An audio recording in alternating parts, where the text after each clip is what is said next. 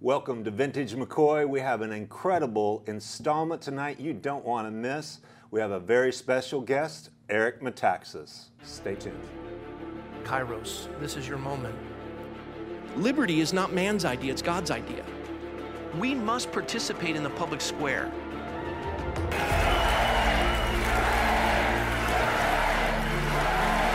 This is a moment in time that will define history as we know it, furtherance of America as we know it. That's a powerful gift, freedom. And we're not going to bow to tyranny. This isn't me standing, it's us. This is the moment for the body of Christ. We pray that there would be an awakening and a revival in the nation. In Jesus' name, amen.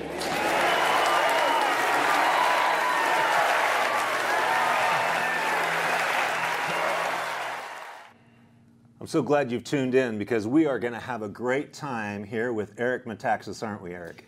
Wait a minute. You're not Rob McCoy. I they said vintage McCoy. I know Rob McCoy. Yeah. I'm I'm kind of tired right now. Uh, I'm still on East Coast time, but I I know enough to know that you're not Rob. Who are you? I'm Pastor Rick Brown, and I fill in for Rob when he's gone. And so he's out of town, and you and I get to hang out Listen, together. I, this li- is this I is my like privilege. Rob. I If like you- everything about Rob. If you're offended, I'm but, leaving. but no, I got to tell you, I'm ready to walk off because they they told me this was vintage McCoy, and uh, and you're listen. Uh, I don't know what your preaching's like. I don't know anything, but one thing I know from sitting here, you're better looking than Rob McCoy. I know. I want to embarrass you and Rob and myself. No, I. We haven't met till this morning, but I, you know how much I love Rob yes. and I am excited to be uh, speaking at your church uh, tonight, tomorrow, and Sunday. Three right? days. and then I get to go home. That's right. Yeah, I'm Yeah. psyched to be here, and I'm, I'm meeting so many heroic pastors in California. Yeah. I didn't, you know, I, Yeah. I'm, I feel honored to be here. It really is a Yeah. uh, an epic time in our history. Yes. it's it's unbelievable. And uh, you know, Judge Alito on the Supreme Court Yeah. said that the corona is a stress test for the Constitution. Amen.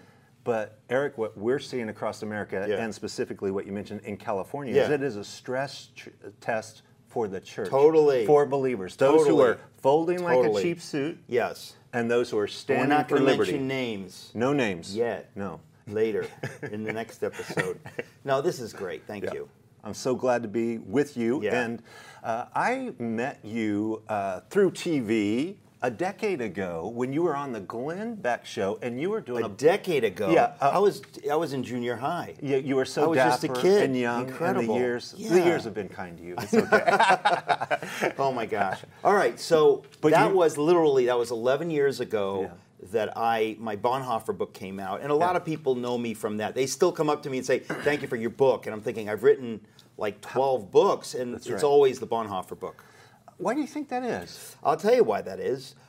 Bonhoeffer's life is a beautiful, heroic life of a saint that gave himself over to God in such a way that the story resonates with us today. And so when I wrote the book, I had no clue that it would be received this way. In fact, the story of how I wrote the book, I wrote a book called Miracles, where I tell some of the story of writing the Bonhoeffer book, and it was a huge trial.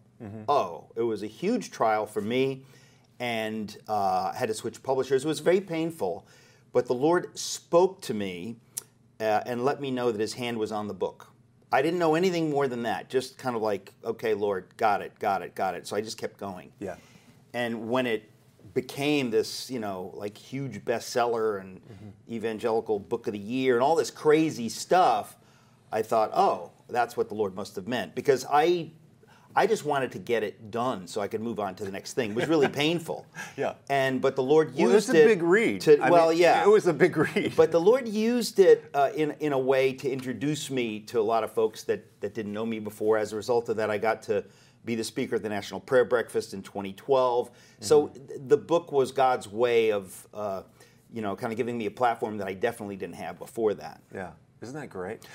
So far, And even though it was back then, and we're here to talk about another book, which we'll get to in a moment, but um, if we could fast forward 11 years ago it's so apropos for today, what is happening in America. Well, I'm like, it yeah. feels so current. The Bonhoeffer, uh, what he was, he was so concerned for Germany. Yeah. He, he came back from America where he Yeah, was safe yeah. to minister to his Well, nation. I, this is no kidding. When I was writing the Bonhoeffer book, which is like 2008, I guess, I knew while I was writing it that the Lord was speaking prophetically through Bonhoeffer's story to us now. I had no doubt about that.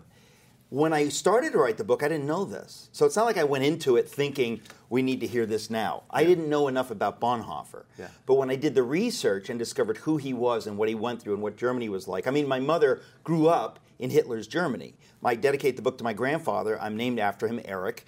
And uh, so this was a period that I had a lot of questions about. So when I did the research, um, I thought I'm doing research on my own family because my family lived through this period. And while I was doing the research, I, I recognized that number one, Bonhoeffer never drifted left and woke like so many people claimed he did. Because they were claiming that. They were acting like he became some kind of a humanist, you know, union theological, um, uh, what's the term we're looking for? It's kind of like he became a, a humanist more than a Christian. In fact, Christopher Hitchens, who lied openly, he said on the Charlie Rose show, Charlie Rose said, well, well, wait a minute, wasn't Bonhoeffer was a, was a Christian? And Hitchens says, no, no, no, he was a humanist. You know, like, and, and Charlie Rose didn't challenge him. A lot of people had this idea that Bonhoeffer drifted left, and when he talked about religionless Christianity, that was kind of like a Christian ethic, and that he didn't believe in the resurrection and all that stuff. When I did my research, I was astounded to realize all of that is not true. He's been misrepresented for basically 50 years. And so the people who'd been misrepresenting him when I wrote my book didn't like me very much. bet, and yeah. they kind of got, but I thought, I didn't try to write this book to shame you. I tried to write the book to be faithful to the history. And that just makes you look bad because you were not faithful to the history and you made him look like a 60s anti Vietnam liberal or something like that. And the fact of the matter is that Bonhoeffer was a theologically orthodox Christian. He became increasingly so, Yeah. more heroic, whatever. Yeah. But when I was writing this story, I had a keen sense that this is this is America. Now this was 2008. Yeah. But I just I just could smell it. I said, that, you know, prophetically by the Holy Spirit, I thought this I can feel that this is mm-hmm. where we're going. Yes. And in retrospect, now I don't have any doubt that God called me to write that book for us today, for the church today, so that when you read the book, you will see where we are, Yeah. and it will be a warning to us, to the church today.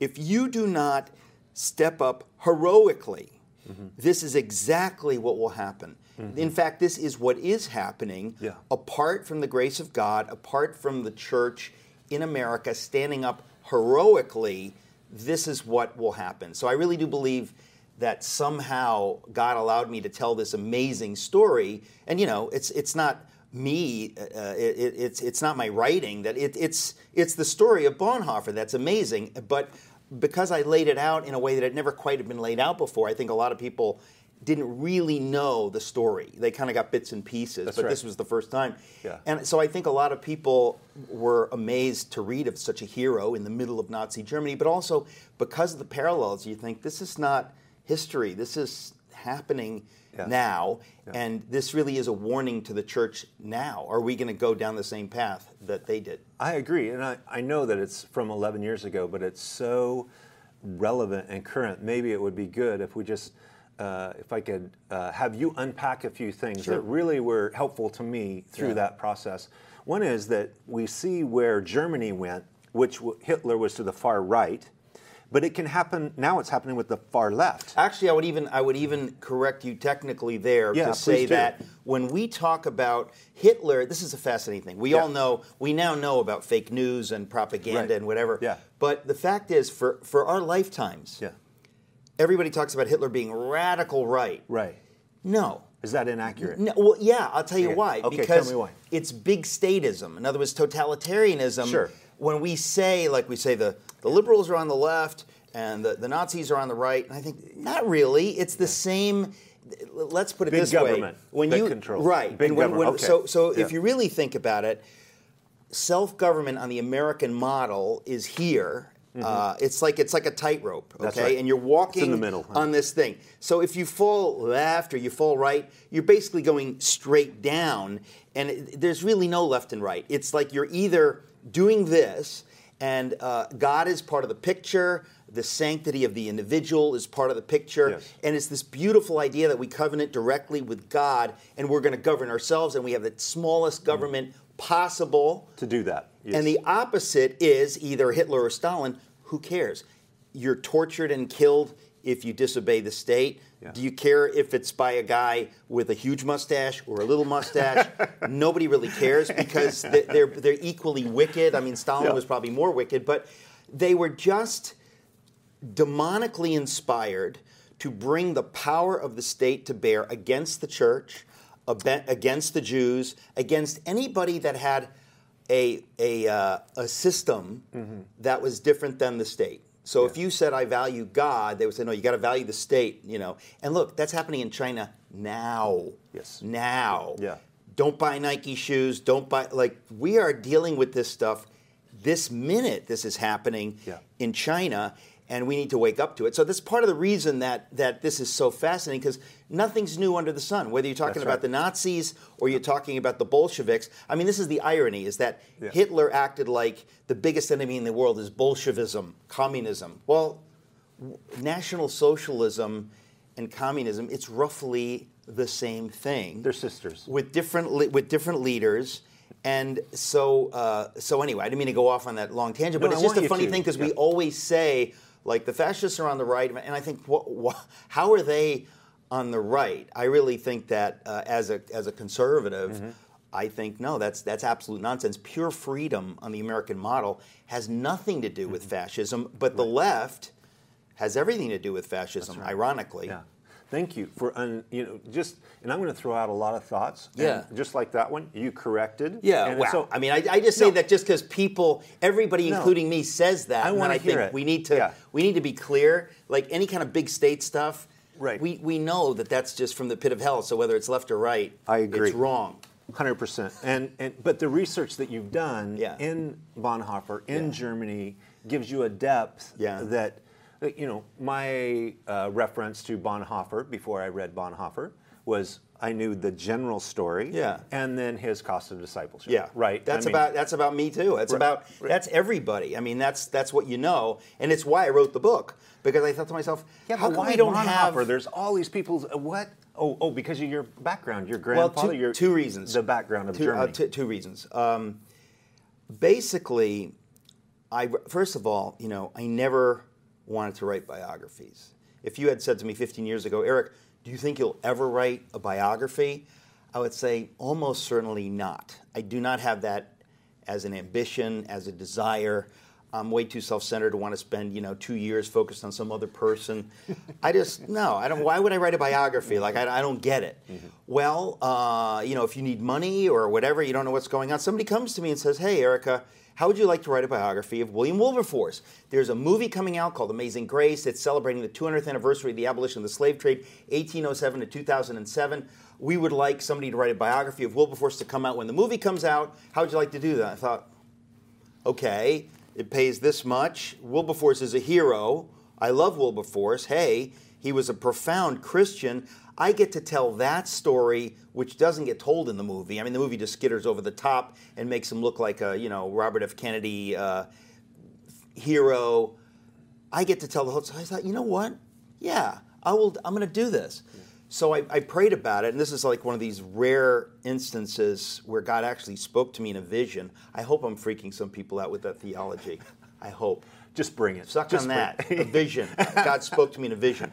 He's supernatural. He But, hasn't but it, stopped it, actually no, but it was really it's really crazy. I won't I won't go into it. But it, that's besides the point. The real point is I was not somebody who ever wanted to write a biography. Yeah. But I thought, here's a story of a man. I mean, my heart has always been an evangelistic. I want to reach people, but I want to reach people in the culture. So it's not so much politics or evangelism, but it's like the culture needs to know that some of the greatest heroes in history have been motivated by profound Christian faith. And I thought Wilberforce is the classic example. He mm-hmm. stood up for strangers, for, for blacks from Africa. Why? because he had an experience with Jesus, his heart was on fire for God, and he said, I want to use my talents in politics for God's purposes. And so he led the battle for the abolition of the slave trade. And I thought people need to know if you're against racism, you're against whatever, you need to know that the man who led the battle did so because of what the Bible said and because of his Christian convictions. And all the people around him, not all, but most, were Bible banging evangelicals of their day. They weren't the respectable church people. They go to church, but the, you know. So I said, that's an amazing story. So I told that story, and I enjoyed writing the book. And I thought maybe, maybe, maybe I would write one other biography, maybe. Uh, and I said, if I were to do that, it would be about Bonhoeffer because it's sort of a, you know, uh, a companion uh, story in the sense that here you have a guy, you know, 150 years later standing up for the Jews against Hitler, another hero. Why? Because of his faith in Jesus. Because of his faith in Jesus, he stood up for the Jews. Because of his faith in Jesus, he was killed by the Nazis in a concentration camp. I thought this is another amazing story of somebody that most people would say, whatever he's for, I'm, I'm interested in knowing that story because he did the right thing when everybody else was like looking the other way, trying to keep their jobs. I don't want to be in trouble. He spoke. Why?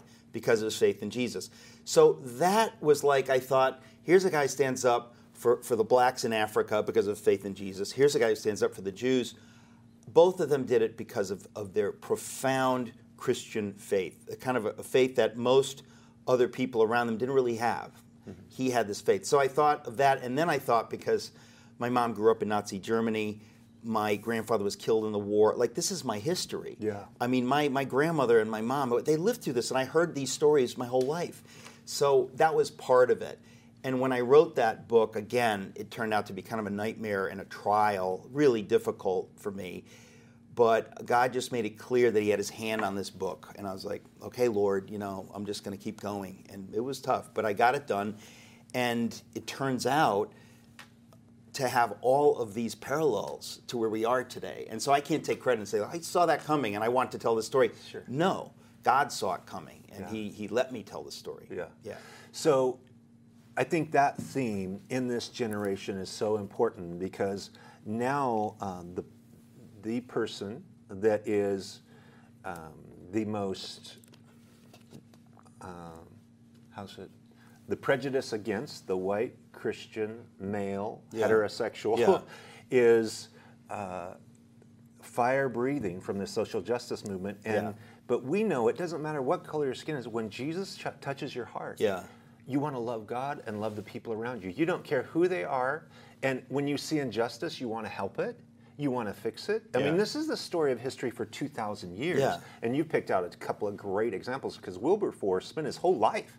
I mean, from the time he Oh, yeah. made that decision, it was like 60 years of his, right? Well, what I, what it? I find funny is that I, I wrote a biography talking about the man who abolished the African slave trade in the British Empire and led the battle to abolish it all through Europe and right. And I wrote a biography of a man who, because of faith in Jesus, stood up for the Jews.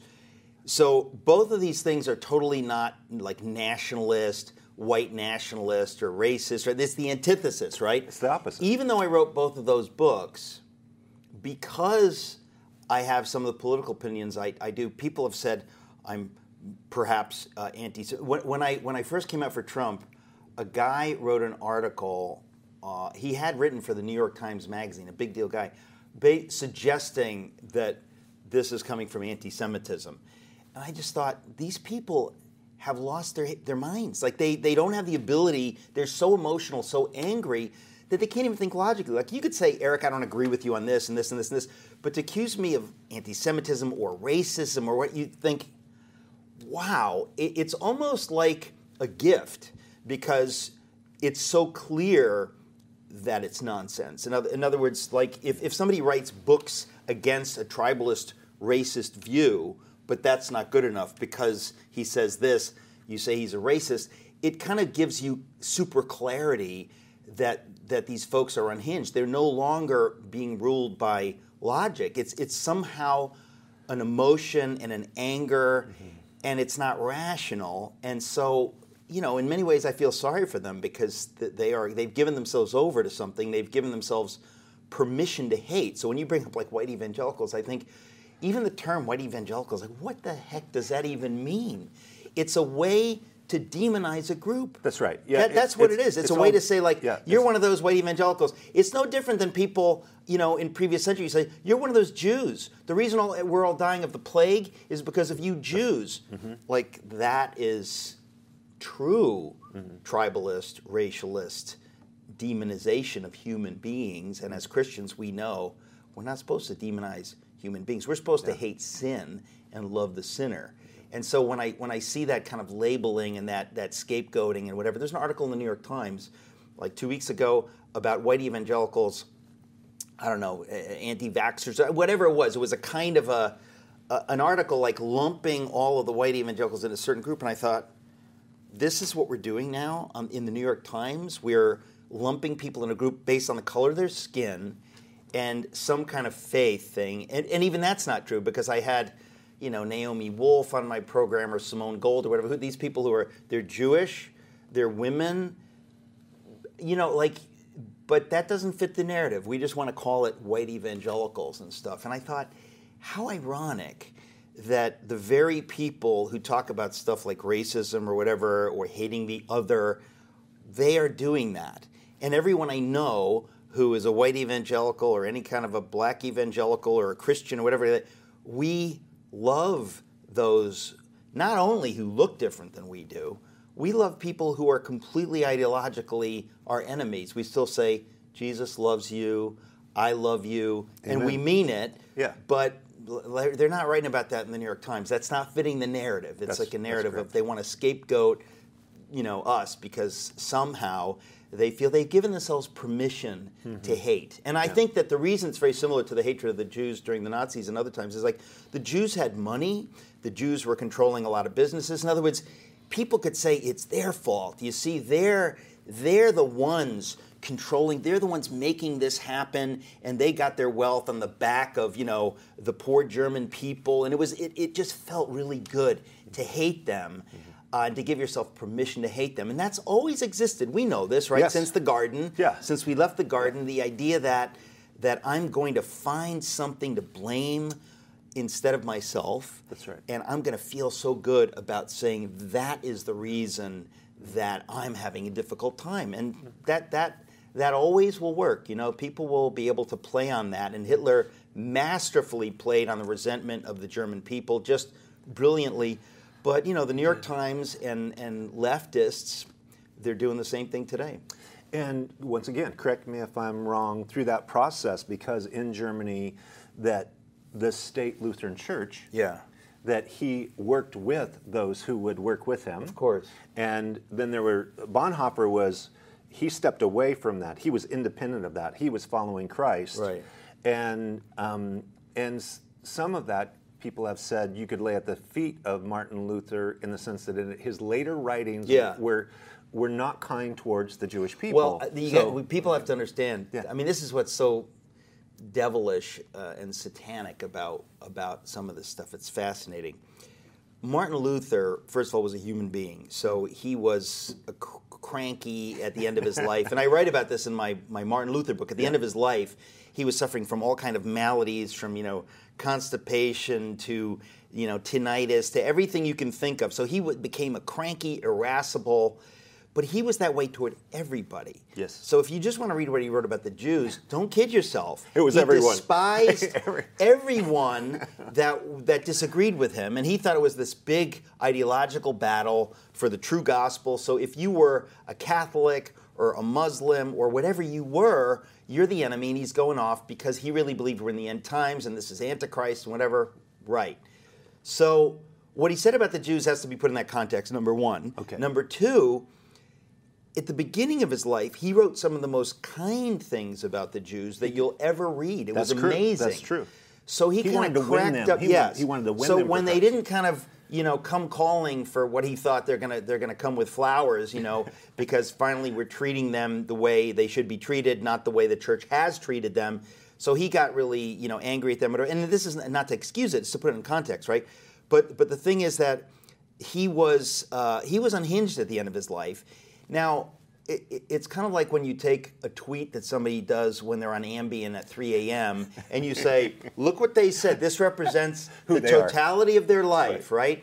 So what Hitler wrote at the end of his life, Bonhoeffer, who was a Lutheran who loved Luther, wasn't even aware of this stuff. Why? Because it was not central to who Luther was. And the only reason we're talking about it is because the genius propagandist Nazis, when they found this, they thought, aha. Yeah, they used it. It's like finding some, you know, scuzzy thing that George Washington said uh, when he was half drunk. Take it, print it, sell it over and over and over again, and tell people this is who he really was. So the Nazis thought, what a delicious thing to find, you know, the father of the German people, the man who practically invented the German language, Martin Luther said these things. We want to give this as much oxygen as we can, and we want people to think this is who Luther was at his core.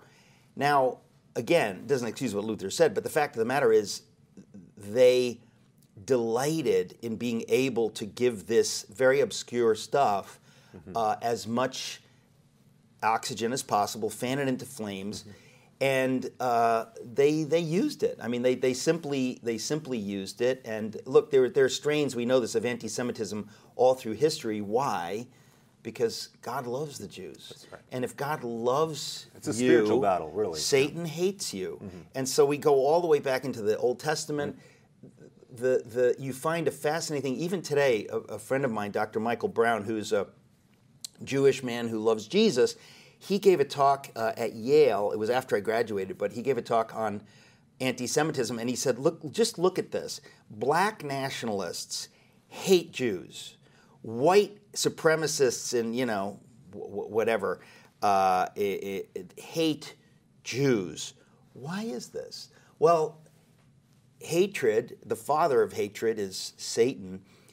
He hates what God loves. And if you're somebody who loves Jesus, if you are, uh, you know, a, a, a family man, whatever it is that Satan's going to attack, it's because God loves it.